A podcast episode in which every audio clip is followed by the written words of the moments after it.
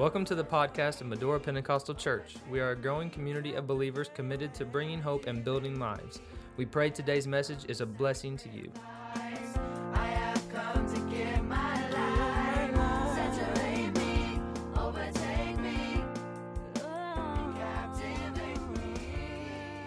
Hallelujah. Hallelujah. With the help of the Lord tonight, I'm going to talk to you on some of the message that I had prepared for you tonight. Not all of it, but some of it. Then we're going to get right back into where we left off, I believe. Is everybody ready to do that? We're going to talk for just a few minutes, then we're going to get right back to where we were. 1 John 5 and 4 states, For whatsoever is born of God overcometh the world. And that is the victory that overcometh the world, even our faith. Tonight, with the help of the Lord, for a few moments, we're going to be talking about fighting for even. Fighting for even. Hallelujah. Bow your head right now. God, I pray you would anoint this moment. God, I pray you would anoint this moment. God, I pray you would let our hearts and our minds be prepared for your word. Let our hearts be ready to receive it, God. In this moment that you're coming down, let us be ready to move into your presence right now, God, to hear your word. Oh, God. Lord, right now I pray you'd anoint my heart, my mind, and my lips that I would speak what words you need, God, and only that. Lord, right now I pray in the name of Jesus, anoint this atmosphere. Anoint this moment, God, for your glory. Hallelujah. In the name of Jesus. Hallelujah. Hallelujah. Amen. You may be seated.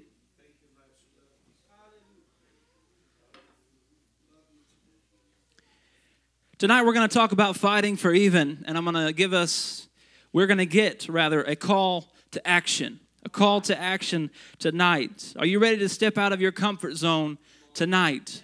Why don't you turn to your neighbor and ask him just that? Are you ready to step out of your comfort zone? Fighting for even is a mentality that has come up in the church today. A mentality that tells us we just need to fight for even. That if we start the day, uh, the, we start and end the day in the same spiritual condition, that we're doing okay. If we start and end the day in exactly the same predicament, the same situation, the same, if you will, that, that we're okay. We're just fighting for even. We're keeping our head above water. We're just fighting to stay the same. This mentality tonight, we're going to have a call to action against that. In this particular circumstance, we don't spend our time fighting to advance the kingdom. We spend our time fighting to stay above water. Often, this leads to us fighting our own battles, going into battle saying, if I can handle this thing, I should just leave God alone. A principle I'd like to talk about for just a moment. It's a mathematical theory of situation. It's called a zero sum game. Now, in this zero sum game, specifically, it means there is one winner and there is one loser. For instance, if Pastor Timothy and I were playing a one on one game of basketball, that means there is one winner, there is one loser. If I win, he loses. And more normally how it happens if he wins i lose this is a zero this is a it's what's called a sum game. A non-zero sum game is a situation where a winner doesn't necessarily mean there is a loser. Where one person win doesn't mean the other person's loss. One person's loss doesn't mean the other person's win. In a non-zero sum game all parties could win all parties could lose. I could win a little bit, you could lose a little bit, or vice versa. We equate our relationship with God on this fact that if we don't lose, we win. That if we go through each and every day walking, if we don't walk in outright disobedience, if we don't walk headfirst into sin, then we win. If we maintain this stagnant situation that we're in spiritually, then we're still doing okay. However, it's more complex than that. In this instance, apathy in your prayer life is just as dangerous as violence and murder. Activities and hobbies that keep you out of church are just as damaging as a heart full of bitterness.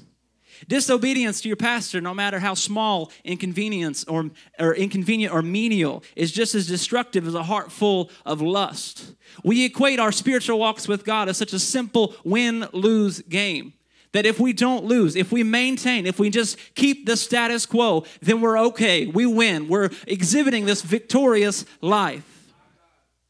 Are you ready to step out of your comfort zone? Are you ready to start living victoriously and to stop fighting for even, to stop fighting to get to the same situation, to get back to that point that you started in? We're going to reference just a couple areas in our lives and talk about how we're going to live victoriously rather than fighting for even. In your daily life with sin and temptation, temptation can come in many forms and it will come to each of us in different ways. If you say that you're not tempted in the preface of this point, you're spiritually blind. You don't see what's going on around you. Temptation comes to each and every one of us. It can come in the form of bitterness towards a coworker or a brother or sister in the kingdom, in the form of gossiping about a situation that you have no, no business talking about.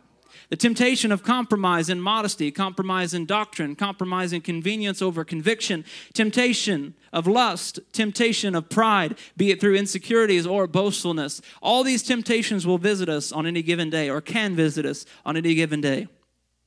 The unfortunate reality is they will come, but there is hope.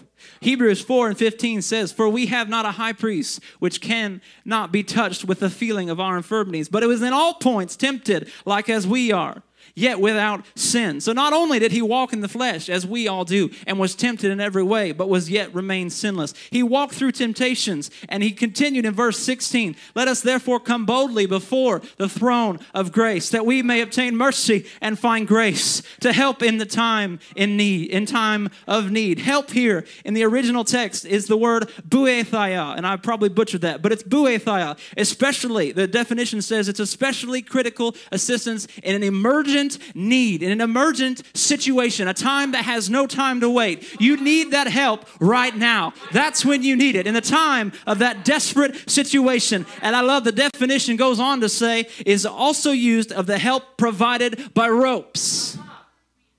So God's telling us here, not only have I walked where you've walked, not only have I been tempted as you've been tempted and remained sinless, but I want you to call on me when you need me. I want you to call on me when that temptation comes. I don't want you to feel worthless, broken, dirty in my presence. I want you to come to me and I'm going to throw a rope and I'm going to pull you back in. When you feel like you're wandering in that temptation and that sin and you just don't know where to turn, God's saying, call to me and I'll throw you the rope, buddy.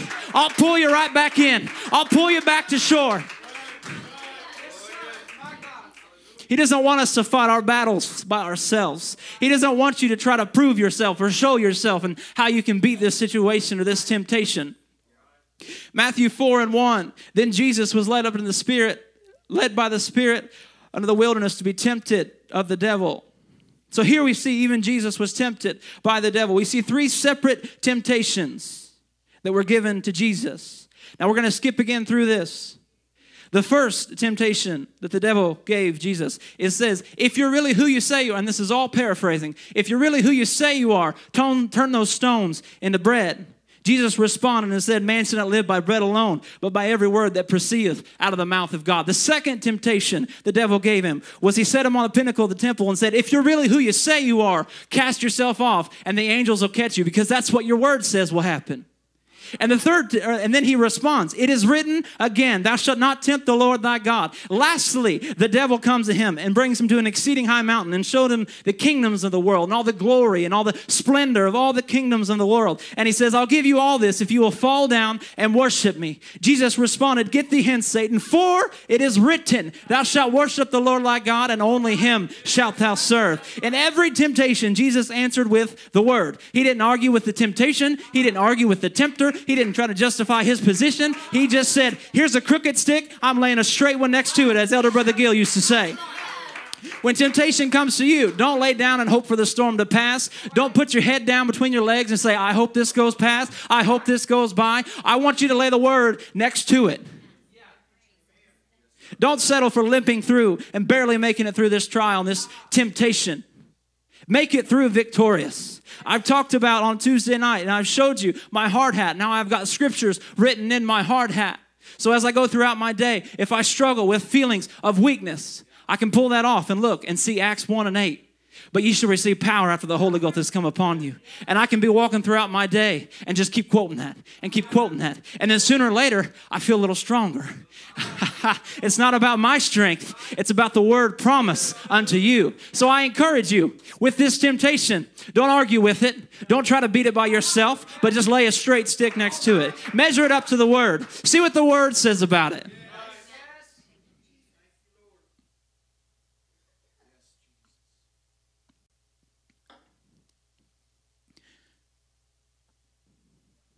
Mark 16 and 15, and he said unto them, Go ye into all the world and preach the gospel to every creature. Preach here is the word to herald, to go and to proclaim the good news. Preaching here doesn't refer to standing behind a pulpit, holding a microphone, delivering a message. To fulfill, the, to fulfill the scripture of Mark 16 and 15, you don't ever have to stand behind a pulpit. You just have to go and herald and tell the good news. Tell somebody where God's brought you from. Tell somebody, tell somebody what God's done for you. All too often, we miss witnessing opportunities, not because of bad timing, not because of someone's unwillingness to receive the word, not even because of the grip the enemy has on them, but because we refuse to get out of our comfort zone. We refuse to step out and do what's needed for that moment. All too often, and don't get me wrong, we should always invite people to church every chance you get. But I think all too often we use it as a cop out. We want to get away from somebody. We say, Yeah, come visit us at NPC sometimes. And we walk about and go about our busy day. Come visit us. We'll see you later. That's inside of our comfort zone. That's the extent of our outreach op- experience many times. Now, when I say this, I include myself. I'm guilty of it exactly myself. God didn't say, go into the world and invite them to your church. He said, Go and preach the gospel to every creature. Go tell them the good news. Go tell them your testimony. Go tell them where I brought you from. Tell them there's hope for you. Tell them there's hope for them and show them what God's done for you. Many times, the greatest opportunities present themselves at, at the very wrong time. Has anybody ever had that? Somebody comes up and starts talking to you about Jesus, and you're like, I really gotta go. I got something to do. I got an appointment. I'm frustrated. I'm tired. This ain't the right time. Come back on Sunday at 10 a.m. See you at NPC. And I'll tell you a transparent story. It just happened yesterday. So while I was at welding class, I have an eight hour welding class every other Saturday for my work. To be completely transparent, this was not the perfect timing for me to witness. Not the perfect time. I was going on a couple hours of sleep. It was a Saturday, and I was stuck in a welding booth for eight hours. And I was maybe a tad grouchy. It was not the time for me to witness. This is just was like the perfect not opportunity for me to talk to somebody. Then while I'm going about my business trying to weld, this guy named Austin, he's in the booth next to me. He peeks his head in and we just strike up conversation. And sooner or later, you guessed it, we start talking about God, about a relationship with God. And I'm there I am. I'm just wanting to get my head down, get till three o'clock, and get home. I'm being completely transparent. That's how I felt. If y'all never feel like that, tell me what you do. I want to know. I just wanted to get through that day. I just wanted to get through, and God's like, hey, I got an opportunity for you. There's somebody you need to talk to. So I used the classic hey, man, you need to come visit us at church sometime. And then I started to put my hood back down. He said, yeah, man, I know. I just, I've got a lot of stuff going on. I, I'm just mixed up in a lot of stuff right now. I, just, I don't know if I, I just can't bring that to God. So I'm like, all right, I'm not going to go away from this one. I said, hey, man, with all due respect, you don't know where I came from. You don't know what God's done for me. He said, oh, yeah, like what? And at that moment, he physically just yanked me out of my comfort zone and said, we're going to talk about this. And I think a little bit of it was God using him to be like, hey, man, wake up, wake up. This is it. This is an opportunity. Come on now. So then the conversation continued. And I said, well, I mean, uh, I just, I, uh, I, I've been, I've been places. You know, you know that classic when you don't want to tell somebody, but you want them to believe you've been some places. I've been there. Yeah, let me tell you, I've been some dark places, man. Tell you what. We, we try to get out of those situations by saying, yeah, I've been some places, but we don't want to be transparent. We don't want to pull back these parts of our lives. So then at that moment, as soon as I said that, I could see the disbelief all over his face. And he pivoted to go back to his booth. And I knew at that moment, that was it. If I didn't step in and do something out of my comfort zone, that was it. That was my opportunity to talk to him, and it was over. So I said, Hey, man, let me tell you a little bit about my testimony. I didn't open up with a Bible study. I didn't try to tell him anything about that. I just said, "Hey man, let me let me tell you let me tell you a little bit about where I've been." And then that voice in the back of my head, my flesh is like, "Don't do it. Don't do it. Don't do it. You know where you've been. He'll look at you different now every time you see him." Tell me you ain't ever had that thought when you're trying to share your testimony with somebody. They're, they're going to look at you different. They're not going to look at you like some clean, perfect little Christian anymore. They're not going to look at you like you got it all together anymore. Don't tell them where you've been. Don't do it. So that was five minutes into our conversation when I said, Hey, man, let me tell you a little bit about my testimony. And I started to peel back these layers, these embarrassing, ashaming, regretful places that I've been. I didn't give him specifics, but I told him where I'd been. I pulled back some of these layers and told him where I'd been, and his eyes started to swell. And then you know what happened? An hour later, his eyes swelled up and got red and said, Man, I really need to do something about this. There's something powerful when you tell somebody, I've been there, and let me tell you where I've been. Let me show you where I've been. While your flesh is in the back of your mind, don't do it, man. Don't do it. He ain't gonna look at you the same. She ain't gonna look at you the same. They're not gonna respect you anymore. You're not a Christian anymore in their eyes. Just don't do it. Just stay quiet. Be that composed, perfect little example of a light. Don't do it anymore. Sometimes preaching the gospel calls us to pull back shameful things. It calls us to pull back those areas we wish we'd never went. To pull back these areas and tell somebody, this is where I've been, and you can make it. This is where I was. This is where God picked me out of. And you can make it. It doesn't matter where you are, you can make it. We get intimidated when we want to share our testimony. We don't want them to look at us different. We want revival to come, but we don't want to expose ourselves. We want revival to come, but we want God to bring it. We don't want to go get it. We want revival to come, but we don't want to go talk to people. I want revival to come, but how many people in this jar have I visited? How many people in this jar have I specifically called out their name and said, God, send them to me? It's always God. I pray for our prodigal list. I pray you'd do something to them. I pray you'd work on them. I pray you'd do that. I pray you'd do something with them. I pray you'd do something with them. I'm just washing my hands.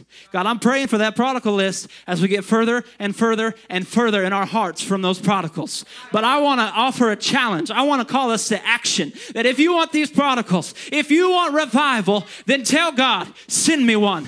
Send me one at the wrong moment. Send me one that's going to call me to pull back some layers that I don't want to go back down. I'll talk to him. I'll tell him where I've been. I'll tell him there's hope. I'll tell them there's a name that's above every other name. I'll tell them there's a God that loves them beyond every shred of sin. I'll tell them there's a God that loves them past everything they can be. I'll tell them there's a God that made them exactly where they are. I tell them there's a God that misses them, that loves them, that needs to see them.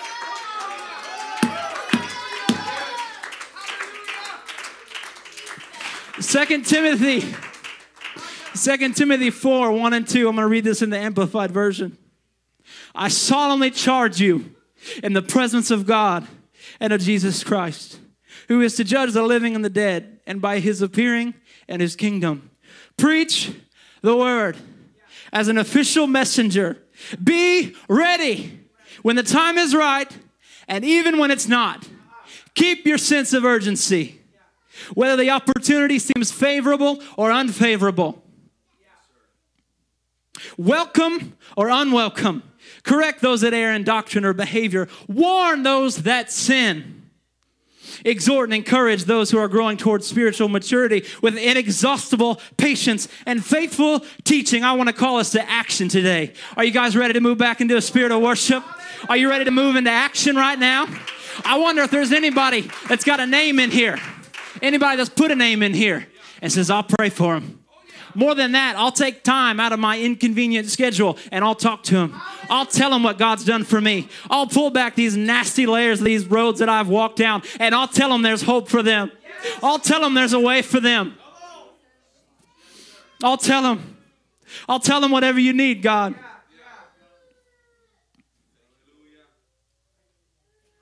If you'd stand with me, please. And I want to call us back into action.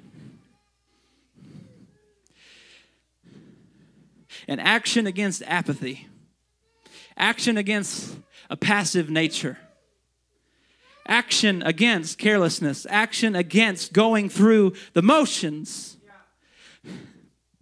I want to do things differently as we move forward in the altar.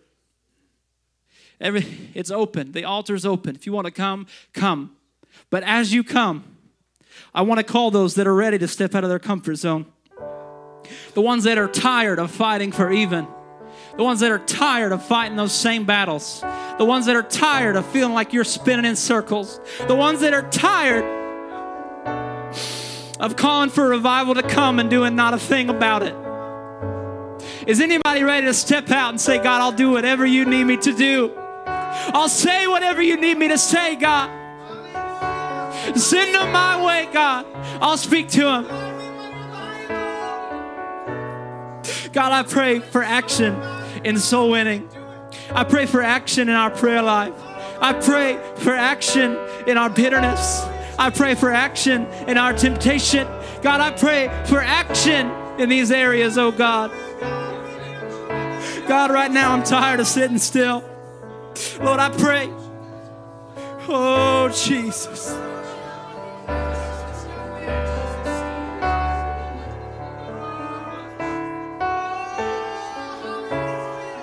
God, call us to action. God, send somebody my way. God, I don't want to just give a shallow talk of how good you are. I don't want to just give a shallow talk about where you brought me from. But God, I want to peel back these layers. I don't want to be ashamed to give my testimony. I don't want to be ashamed about talking where you brought me from.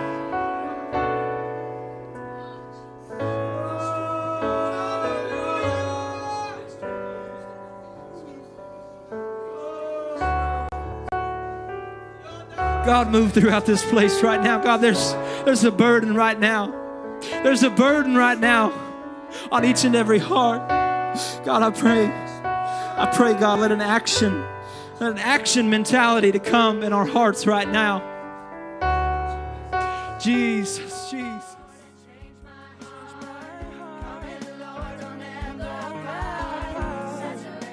Thank you for joining us today. We pray you have been encouraged. If you would like more information about Medora Pentecostal Church, you can check out our website at www.medorachurch.com.